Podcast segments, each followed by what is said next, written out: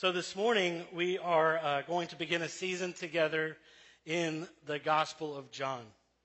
We're actually splitting this book into two parts. So we're going to do one part that will last from now until Advent. And then after the new year begins, we'll do a second part that goes from the new year and then just through Easter. And I'm really excited about getting into this book together. One reason I'm excited is just that we haven't actually walked through one of the four Gospels in its entirety at Redemption Church in, in some time. It's been, I think, 2016, 2017, and that was Matthew we walked through at that time. Another reason that I'm excited is just that I love this book. I love the, the Gospel of John. All four of the Gospels are great because we really get to know Jesus, right? We get to uh, listen to his teachings, we get to see uh, his works. But John is a little bit different than the other three Gospels. The others are usually called the Synoptic Gospels, meaning they essentially tell the same stories and, and basically the same order. Sometimes they even use some of the same words. Um, but John is different. It's usually called the fourth gospel, and it's, it's distinct in a number of ways. It doesn't tell the same stories, and the ones that it does share with the other uh, gospels are clearly told from a unique perspective. And I think, like, what I love most about John is that for whatever reason, this gospel just tends to zoom in on Jesus in a way that really, like, expands my uh, view of who Jesus really is. And so my hope is that our time in John is going to do the same thing for you. That it'll make Jesus known to you in a bigger and maybe fuller way than when we walk into this book.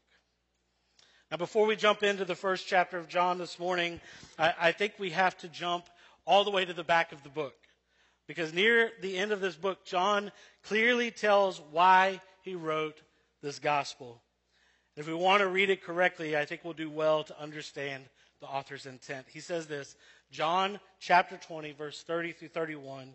John says this. He says, Now Jesus did many other signs in the presence of the disciples, which are not written in this book, but these are written so that you may believe that Jesus is the Christ, the Son of God, and that by believing you may have life in his name. These are written so that you may believe that Jesus is the Christ, the Son of God, and that by believing you may have life in his name. So, why did John write this book? He wrote it for those of us who weren't there, um, who have not seen Jesus in person. He wrote so that we would believe that Jesus is the Christ, the Son of God, and that by believing, you and I may have life in his name. And I think that's so important for us to hear right from the start because I think that we often use this book and really just like the whole Bible in so many ways for a purpose that sort of sounds the same, but really misses the mark. We often use the Bible to get people to believe in Jesus, but we just stop there. And if we stop there, it's really not the same thing. It's not defined enough. I mean, why do other people need to believe in Jesus? Why do they need to believe what John believes? Why do they need to believe what I believe? Why do people need to believe what the church believes? I think, unfortunately, we often lose our way right there.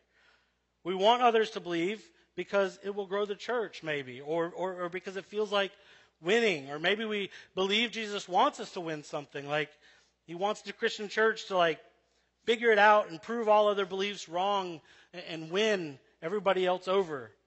Maybe we want others to believe so that Jesus will come back and that heaven will come. We might want people to believe in Jesus for a lot of reasons, and, and, likely, I think, even like the ones I just said, many of those reasons have some truth in them. But I love John's reason for writing this book and for wanting people to believe that Jesus is the Christ, the Son of God. John says he writes so that we would believe and that by our believing we may have life in him. It's just not the language of winning. It's not the language of accomplishment, right? It's not a language about believing so that after you die, you wake up in heaven. Rather, it's a language of love. It's of care. It's of wanting the very best things for another person. And it's an invitation uh, for you and for me to find life right here and right now. He wants us to believe in Jesus so that we may experience true living. That's what I want for us too. That's my real hope for our time in the Gospel of John. I, want us to meet and get to know Jesus for who he is over and over and over and again in ways that give us life in his name. Now, that's sort of a long introduction, but, but with all that in mind, I want us to turn back to John chapter 1, verses 1 through 18. And we're going to go ahead and we're going to read through this passage. John chapter 1, 1 through 18. It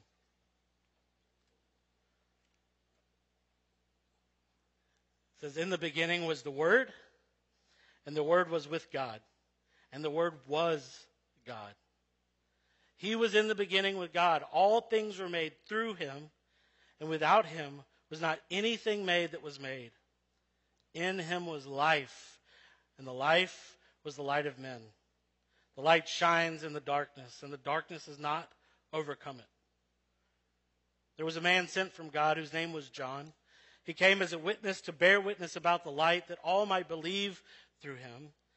He was not the light, but he came to bear witness about the light.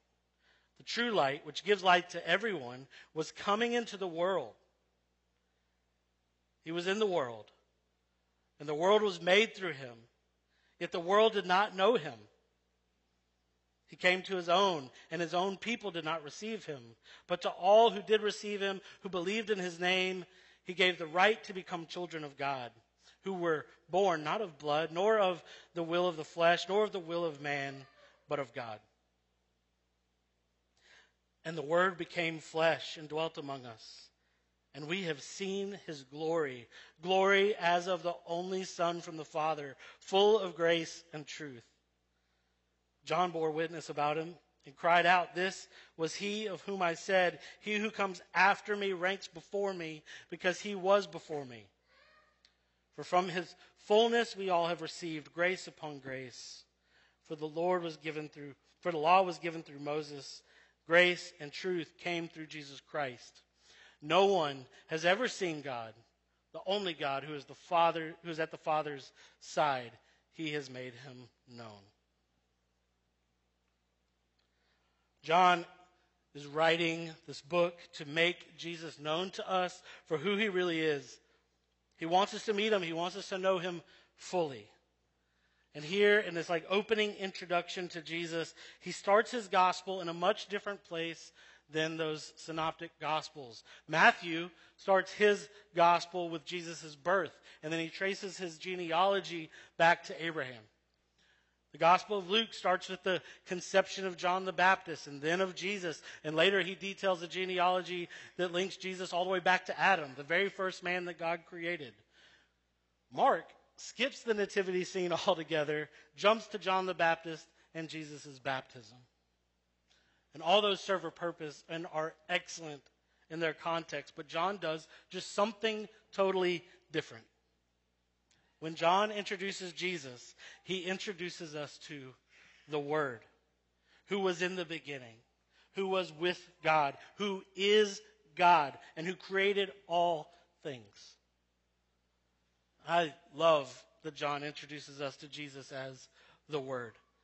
Like his Jewish audience would have been on board with what he was talking about, at least at first when he started saying the word, because the word of God or the will of God or the wisdom of God in a Jewish understanding was often personified, even in the Old Testament scriptures. And so Jesus, Jewish people would have uh, even seen the word and the will and the wisdom of God as divine, but they would have seen it as created by God and separate from him. So the word being personified in Christ that wouldn't be a problem for them. But when John goes on to say that Jesus is the Word and that he was not only there and with God in the beginning, but that he was God, he's probably blowing the lid off some stuff for his Jewish hearers.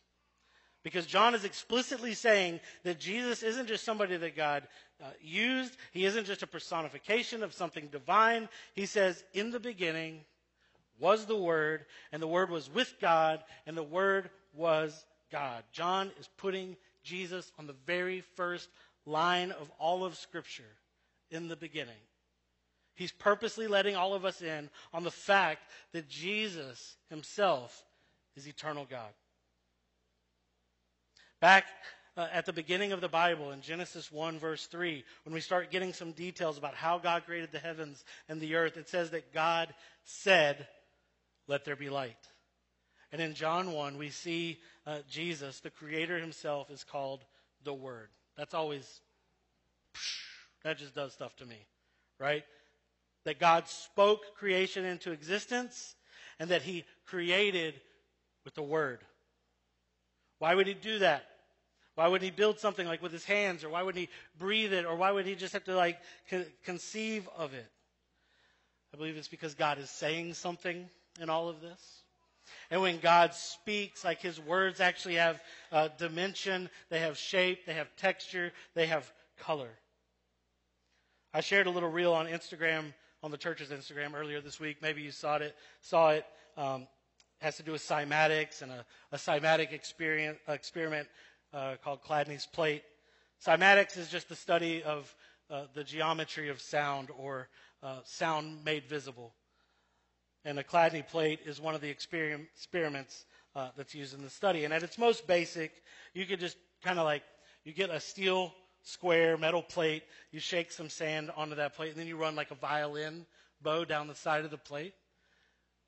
And when you do that, the vibration made will form the sand into different geometric shapes depending on the tone made with the bow. You can kind of see some of these uh, up behind me. A little more advanced experiment will place a speaker under the same sort of steel plate, and then it'll run different sounds through, uh, maybe using a keyboard or some other device like that. And with each sound, this, the, the sand will actually shift from one shape into another. Like I said, there's a few images running back behind me. Isn't that just the coolest thing? I just think it's so cool. And it gets a lot more complicated than that. That's at its very most basic level. I remember the very first time I saw this done. It was in a humanities class at Augusta University. It wasn't called that back then. It was called Augusta State or GRU. I don't know. I don't know what it was called. And when I saw it, my mind in that moment went directly to the scene from C.S. Lewis's The Magician nephew, Magician's Nephew. I'm sorry, I'm doing a, a Narnia thing. It's church. That's what's happening. That's where my mind went, was The Magician's Nephew. There's a scene of, of Narnia's creation in that book. There's this beautiful singing, like in the darkness. And almost like from the song itself, the stars start to fill the sky, the sun begins to dawn, the grass begins to grow under their feet, the, the, and out of like the dirt, animals start coming out and popping up like they're created. Somebody actually drops a piece of a lamppost that they accidentally brought from our world. It falls in the ground, and because everything is teeming with so much life in the moment, a lamppost grows up out of the ground. You may encounter that later in another book. And I, it's all Aslan, right? It's the great lion. He, he's like walking and he's singing this whole thing into existence and bringing it up to life. I love that scene. And I thought about how God spoke. And everything came to be. How his word gave everything shape and order and purpose and definition and life. Isn't that cool to think about? Like Jesus is the word. God spoke, and out of the formless, dark, and void came order and def- definition and life.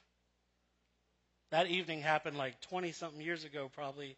And for me, it's just blowing, been blowing my mind away ever since. I don't like to talk about it too much, although some of you have heard me talk about it because it's really cool. But I also feel like, you know, it makes me sound crazy. But I don't know what to do with that information. There's nothing I feel like I got to prove with it. But the way all that just ties together, it just blows my mind.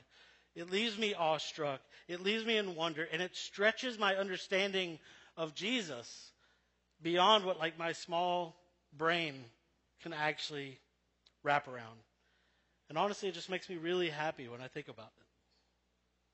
In the first chapter of John, we find that this Jesus, whose, whose story maybe we uh, tend to think of as starting in the nativity scene in Bethlehem, He's actually the Word of God.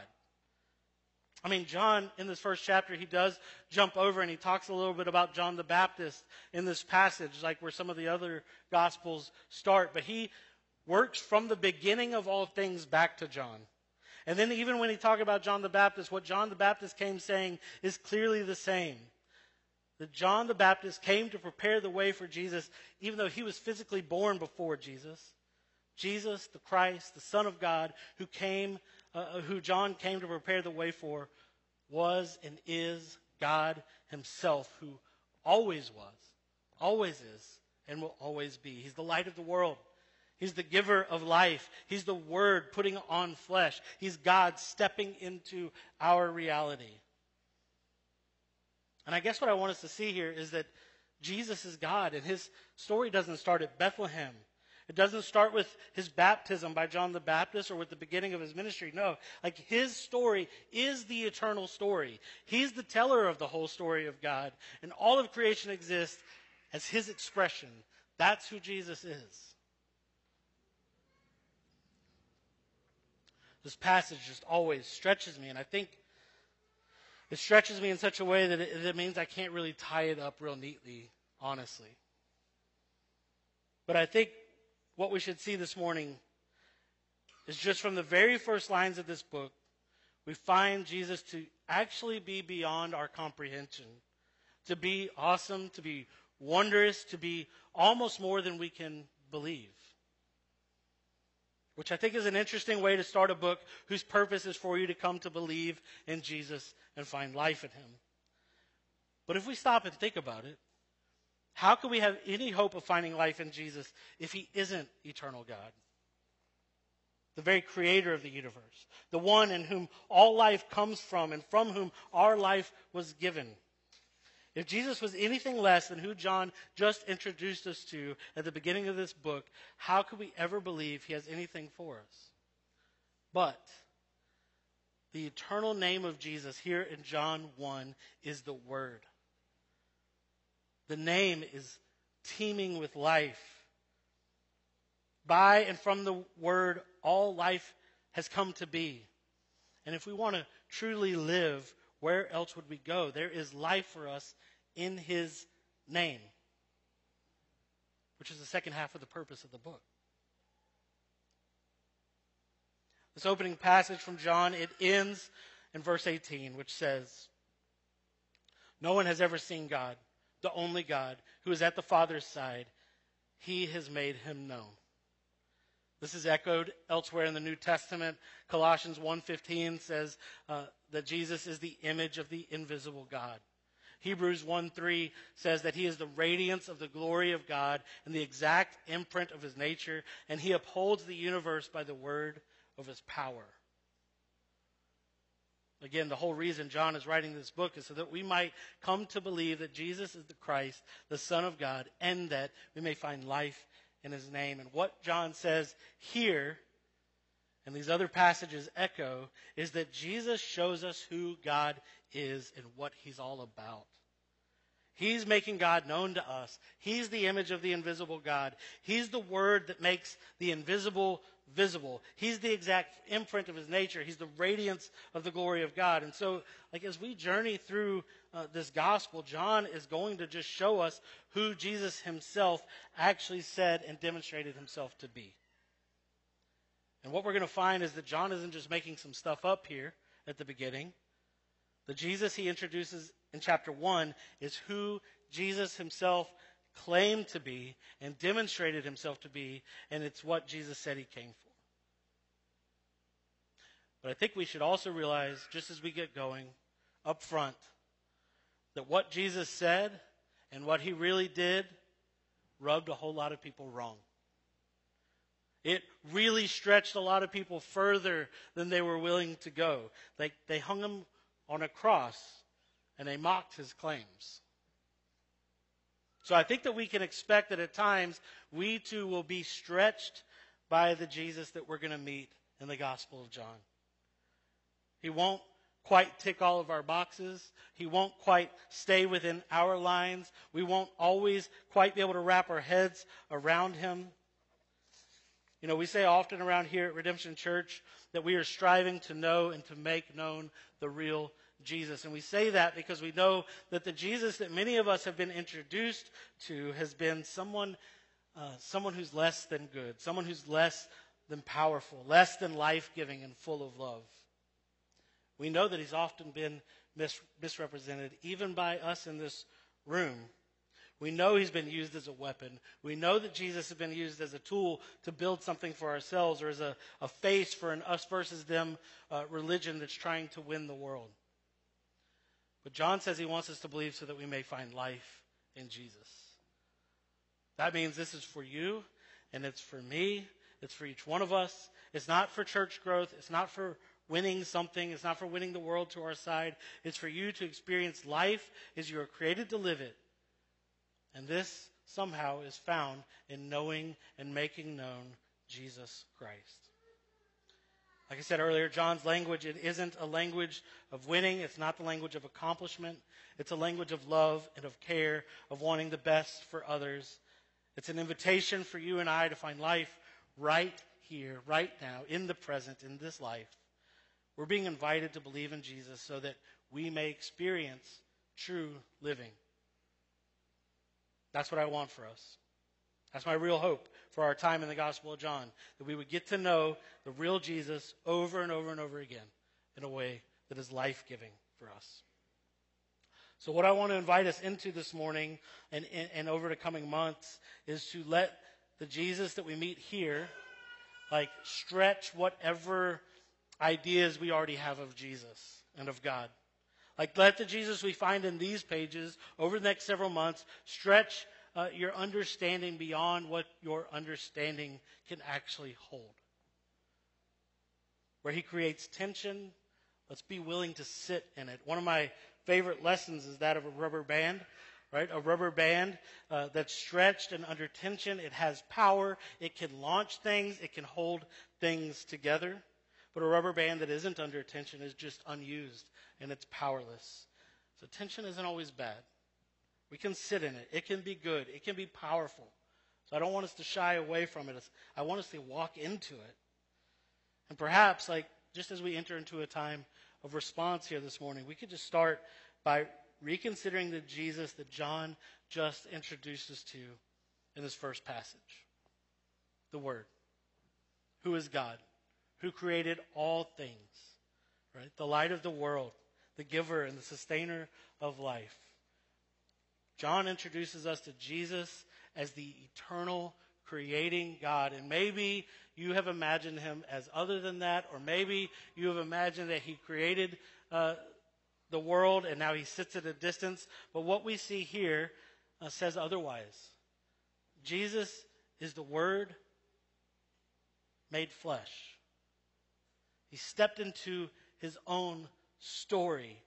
He dwelt with us in order to make the invisible God known to us. He has come to be with us, to give us life in His name. So I'm going to invite you into a few moments of prayerful response. I just want you to consider like, who does the Jesus that we just met tell us about what God is like? What does this Jesus tell us about how God wants to be with you? And I just invite you to meet him in prayer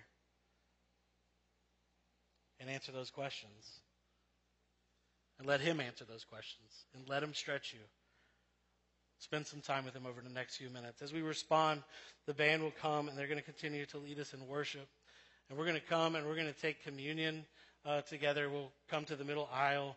You can come down. We'll have bread and we'll have juice and we'll have wine. And you can take the bread, you dip it in the wine or the juice which is, of course, representative of the body and the blood of Christ that was given for us. And when we do this, we are remembering that Jesus is who he says he is. That he is the eternal God, he is the giver of life, and that he stepped in. The Word became flesh on our behalf to meet us here and to give us life. And so we're remembering that and in our eating, we're also proclaiming it to one another. This is good news. We are demonstrating it to one another. We are made one family in and through Jesus Christ. So if uh, you're a Christian, we want to invite you to come and to take and to make that proclamation with us, uh, whether you're a member at Redemption Church or not. We'd invite you to do that. As you come, there's a giving box in the back where you can give. Many people give online. Some of us are on automatic and that stuff just slips right out. And we never have to think about it. I just want to invite you into a moment as we respond to remember and to not let it slip away, but to remember who He is. He's the giver of everything. And it's not supposed to just slip out of our bank account, and it's not some obligation we're just meeting. It's worship of our God. It's a it's an intentional act of trust uh, in God. And so just take a moment and remember that gift or give that gift and worship our God as our provider. I'm going to lead us in prayer, and then we can come and take as you feel ready. Spend time in prayer. Pray with one another if you would. And uh, when you're ready, you can come and take.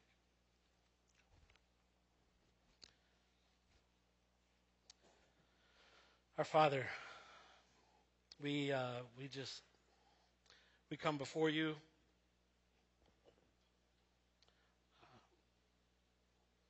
Just knowing that you are you really are beyond our comprehension. You are other. Not just other, you are holy, you are you are pure, you are righteous, you are far above us.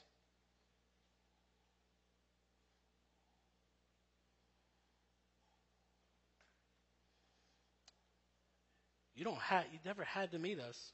I mean, that's not an obligation. But you stepped into your story.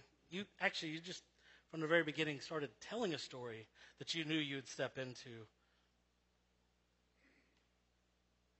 That would demonstrate who you are, how great you are, how awesome and wondrous you are. how great your love is for us, your children.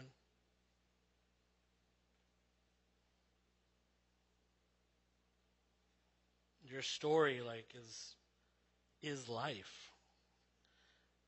I mean, it's it's life giving, and when we when we try to when we try to make our own story, when we step away from yours, like we, it's death out there. But you came to give us life. To draw us back in.